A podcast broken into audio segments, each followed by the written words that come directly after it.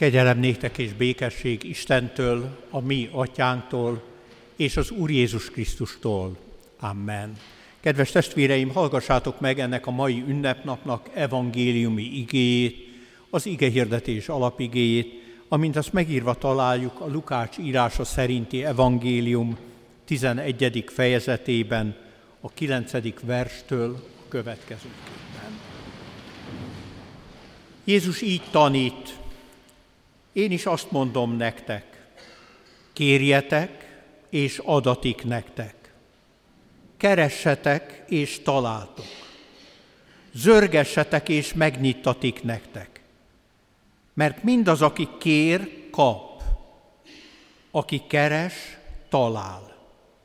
És aki zörget, annak megnyittatik. Melyik apa az közületek, aki fiának kígyót ad, amikor az halat kér tőle, vagy amikor tojást kér, skorpiót ad neki.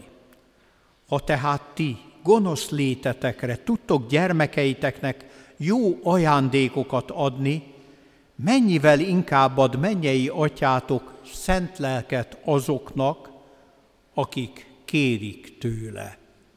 Ez az ige hirdetés alapigéje. Foglaljunk most helyet.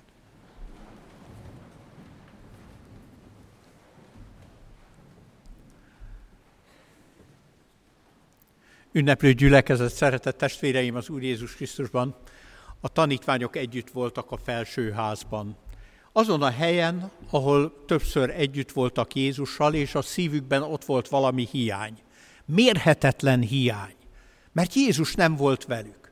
Husvét után félelmet éltek át, de aztán, amikor a feltámadott Úr megjelent nekik, akkor feloldódott a félelmük, mennybe menetel után pedig tanácstalanok voltak mit kezdjenek magukkal Jézus nélkül. Hiány volt az életükben. Nyomasztó hiány, mert nem volt velük Jézus.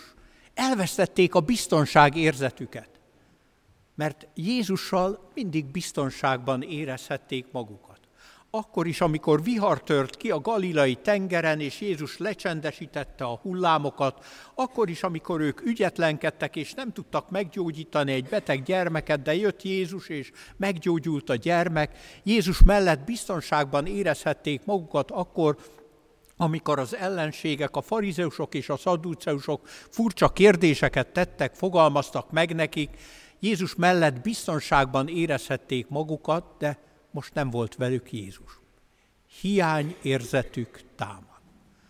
De én azt hiszem, hogy mindannyian ismerhetjük ezt a hiányérzetet. Különböző okok miatt. Valaki talán azért, mert elveszített valakit. És nincs vele az, aki úgy szorosan hozzá tartozott az életéhez. Aki támogatta őt, segítette, bátorította. Ugye ilyenkor elveszítjük a biztonság érzetünket. Hiány érzet. A biztonság nélkül. Mások talán az anyagi gondjaik miatt. Azt érzik, hogy nem tudják biztosítani a családjuknak, a szeretüknek azt a komfort érzetet, ami szükséges ahhoz, hogy békességben éljen a család. És gürcölnek tele van a szívük hiányérzettel, hogy még többet, többet kellene letenni az asztalra, de nem tudnak. Mások talán azért, mert betegség gyötri a testüket. Elvesztettük az erej, elvesztették az erejüket, a munkaképességüket. Úgy érzik, hogy már nem hasznos az életük. És ebben a helyzetben a hiányérzet a biztonságot veszíti el. Van, aki a félelem miatt. Hogy bizonytalan a holnap, nem tudjuk, mi vár ránk. Annyi minden történt az elmúlt időszakban, és látjuk, hogy a világunk az, mint hogyha eresztékeiben inogna, recsebre ropogna, és egyfajta hiányunk van, a biztonság érzetünk hiányzik. Van, aki azért, mert nem kap levegőt, hiányzik neki az oxigén. Bizony nagyon sok oka lehet annak, hogy hiányzik nekünk a biztonság, emiatt valami űr tátong az életünkben. Olykor az az érzésünk, talán furcsa ez a hasonlat, mint hogyha életünk során egy olyan autóba ülnénk, aminek nincs fék, máskor az az érzésünk, egy olyan autóba ülünk, aminek nincs kormánykereke, vagy talán azt éljük át, és ez a legborzalmasabb, hogy még karosszéria se vesz körül bennünket, de száguldunk, védtelenül, biztonság nélkül, talán éppen a pusztulás felé. Nem véd semmi. Pünköst éppen azt jelentette az apostolok hiányából fakadó biztonságérzet, az tulajdonképpen bizonytalanság érzet elmúlt. Nem azért múlt el a bizonytalanság érzésük, mert megrázták magukat, és azt mondták, hogy hát gyerekek, szedjük már össze magunkat, és csináljunk valamit, hát nem ülhetünk csak így tétlenül. Nem azért múlt el a bizonytalanság érzésük, mert azt mondták, hogy hát mégsem illik az Jézushoz, hogy itt kuporogjunk, itt depizzünk, és ki kéne menni az emberek közé. Nem azért múlt el a bizonytalanság érzetük, mert ők el akarták azt múlasztani, és össze akarták magukat szedni, hanem azért, mert kiárat rájuk a lélek, az Isten lelke. Szélzúgás szerű, lángnyelvek szerű formában. Valamit kaptak, addig, amíg űrt tátongott a lelkükben, nem tudtak magukkal mit kezdeni, tétlenek voltak, de amikor Isten lelke kitöltötte és betöltötte ezt az űrt, akkor indulni tudtak. Jó nekik, mondhatjuk mi. Akár irigykedve is. Hát milyen jó nekik. Ott voltak együtt, hallották a szélzúgást, látták a láng nyelvekhez hasonló jelenést. Milyen jó nekik. Tényleg azt érezzük, hogy valami különleges alkalom volt. Mi tagadás? Különleges alkalom volt de nem olyan, amiben nekünk ne lehetne részünk. Mert közben halljuk Jézus szavát. Jézus szavát, aki imádságra tanít. És úgy beszél a tanítványoknak, arról beszél a tanítványoknak, hogy van a hiány érzetre a bizonytalanság érzésére van orvosság, van gyógyszer. Talán egy sokak által kísért szomorú apropó alapján mondhatnám, Jézus azt mondja, ne kísértsük az Istent azzal, hogy oxigén hiányos állapotban oxigénpalack nélkül vágunk neki az életnek. Ne kísértsük ezzel az Istent. Kérjetek, és adatik nektek. Keressetek, és találtok. Zörgessetek, és megnyittatik nektek. Tehát, ha valami hiányzik, akkor nem hősködni kell, hogy na majd én azért megoldom, mert elég ügyes vagyok, és az életemben minden problémát le tudtam még eddig küzdeni, és amikor valami hiányzik, akkor nem magunkba kell roskadni, hogy jaj, nekünk végünk van, kész, nincs tovább, hanem oda kell fordulnunk ahhoz az Istenhez, akire Jézus Krisztus mutatott. Kérjetek és adatik nektek, keressetek és találtok, zörgessetek és megnyitatik, kérjetek, kérjetek, zörgessetek, zörgessetek, zörgessetek nála, keressetek, keressétek őt. És Jézus ezt a bátorítást, amely imádságra buzdít bennünket, azzal a nagyon izgalmas kis hasonlattal, példázattal fejeli meg, hogy az ember annak ellenére, hogy a szívében hordja a rossznak a csíráját, a gonosz csíráját, a bűnt, annak ellenére tud jót adni a szeretteinek. Akkor mennyivel inkább ad jót az Isten, akiben nincs fénynek és sötétségnek a váltakozása, hanem ő a világosság. Mennyivel inkább ad jót az, aki csak jó, nem úgy, mint mi. Az embernek hajlama van a rosszra. És mégis, mégis, amikor odajön hozzánk a gyermekünk vagy az unokánk, akkor nem mondjuk neki azt, ha mondjuk halat kér enni, hogy nesze itt egy kígyó, majd jól megmar téged, és rötyögünk rajta. Amikor ő tojást kér, ahogy Jézus kifejezi, nem dobunk oda egy ilyen összekuporodott tojás alakú skorpiót, hogy nesze ez neked jó lesz. Nem hanem jót adunk neki, azt, amit kér, kenyeret, halat, tojást, amire szüksége van, hogy egészséges táplálékhoz jusson, és hogyha az ember gonosz létére tud jót adni annak, akit szeret, akkor mennyivel inkább ad jót, ami mennyei atyánk. Mennyivel inkább ad jót. És most nem tudom, hogy megfigyeltétek-e, azt mondtam, hogy mennyivel inkább ad jót. Mert Máté evangéliumában Jézus szava így olvasható, hogy, Jézus, hogy Isten a kérőnek jót ad. Lukás evangéliumában azonban másképp olvastam. Így olvastam, hogy mennyivel inkább ad szent lelket azoknak, akik kérik tőle. úgy tűnik, mint hogyha Jézus gondolkodásában ez a kettő csereszavatos lenne. A jó és a szent lélek. Amikor azt mondott testvérem, hogy valami jó hiányzik az életedből, akkor valójában gondolj arra, hogy talán az Isten van egy kicsit távol tőled vagy te kerültél távol tőle. Amikor azt érzed, hogy valami jó kellene az életedbe, akkor, akkor gondolj arra, hogy talán, talán nem kérted, nem buzdultál föl imádságra azért, hogy, hogy a Szentlélek ajándékát kért. Úgy tűnik, mintha jó és a Szentlélek ugyanazt akarná de talán így kéne mondani, hogy minden jó adománya, hogy az apostol is mondja, minden jó onnan felülről a világosság atyától jön, tehát az Isten ajándéka, a lélek ajándéka.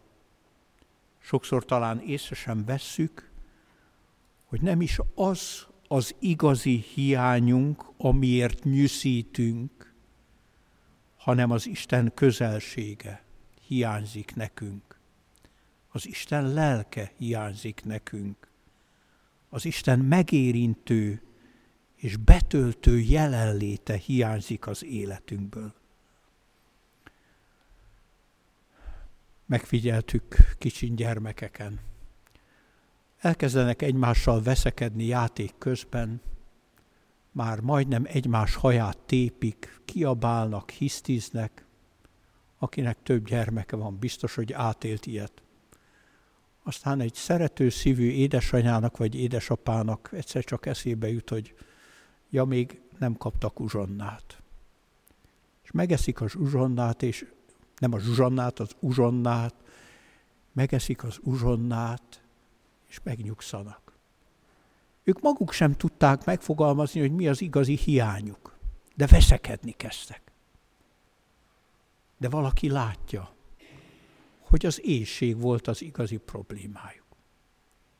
És hányszor van így velünk?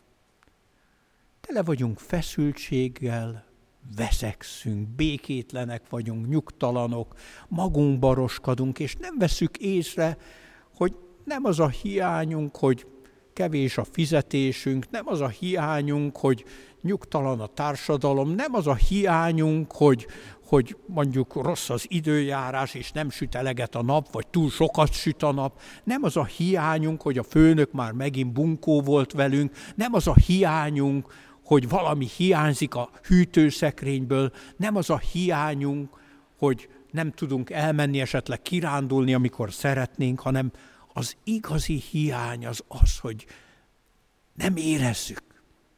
Nem éljük meg az Isten jelenlétét. Nem veszük észre, hogy minden hiányunk abból fakad, hogy kiléptünk az Isten éltető légköréből. Túl magasra törtünk. Az Isten éltető légkörében lenne boldog az életünk. Kiléptünk az Isten szeretetéből.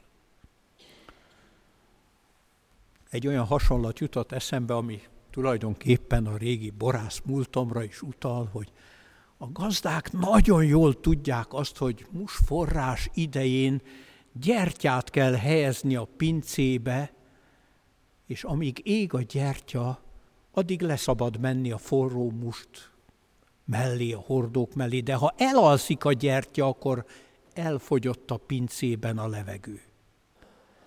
És hogyha a gazda megszomjazik egy kortnyi mustra vagy borra, akkor azt mondja, nem mehetek le, meg kell állnom, mert most nincs levegő a pincében. Valami kell. De ha olyan erős a szenvedélye, hogy nem tudja ellenállni azt, hogy ne menjen le, pedig ő látja, hogy nem ég a gyertya, akkor az életével játszik. És ez a kép azért jutott eszembe, mert úgy érzem, hogy egy olyan világban élünk, ahol mindenki láthatja, hogy már alig pislákol a gyertya, és mégis a vágyainknak nem tudunk uralkodni. A vágyainkon nem tudunk uralkodni. Fogyasztunk, habzsolunk, jól akarunk élni. Mintha lemennénk egy olyan pincébe, amiben már nem ég a gyertya. Mintha mindig az életünkkel játszanánk. Nem kéne újra és újra nagy erővel kérni az Isten szent lelkét. Az Isten jó. Mennyivel inkább a szent lelket azoknak, akik kérik tőle. Merjünk a lélekért könyörögni. Ha valaki végig lapozza a pünkösdi énekeket az énekeskönyvünkben a 229. énektől kezdve, akkor azt láthatja, hogy a legtöbb énekünk az valójában egy nagy, kérő imádság. Jövel, Szentlélek Úristen! Ó, jöjj, teremtő Szentlélek! Isten élő lelke jöjj! Jár, kérjük Isten áldott szent lelkeit, és sorolhatnám a szebbnél szebb pünkösdi énekeket, az ifjúsági énekek között is ilyenek vannak, amiben imádkozunk azért, hogy a lélek jöjjön. Mert a pünköst az nem egy egyszeri ünnep volt. Karácsony egy egyszerű esemény, egyszeri esemény. Jézus megszületett. Husvét egy egyszeri esemény. Jézus föltámadt. De pünkösd egy folyamat. Az Isten lelke által munkálkodik közöttünk nem csak a bibliai korban, hanem ma is. Hiszem és vallom. Lehet, hogy nem olyan látványos a külső jelenés, mint akkor volt, vagy nem írjuk le, hogy olyan, mintha szélzúgás lenne, meg lángnyelvek lennének, de az Isten hitet ébreszt, bátorít. Így szoktuk mondani, hogy az igén és a szentségen keresztül munkálja a lélek bennünk az életet, a hitet de ha a dogmatikában így is fogalmazzuk meg, hogy az igén és a szentségen keresztül tudjuk azt, hogy az Isten sokkal, de sokkal gazdagabb annál, hogy csak ezen a két csatornán munkálkodjon, mindenen keresztül munkálkodhat. Útja, eszköze van számtalan. Ne látványos csodát várjunk, de merjük kérni a jót, a vigasztalót, a békességet adót, merjük kérni a lélek ajándékát. És higgyétek, testvéreim, a jót, a lélek ajándékát meg is kapjuk. Csendes imádságban vigyük most gondolatainkat Isten elé.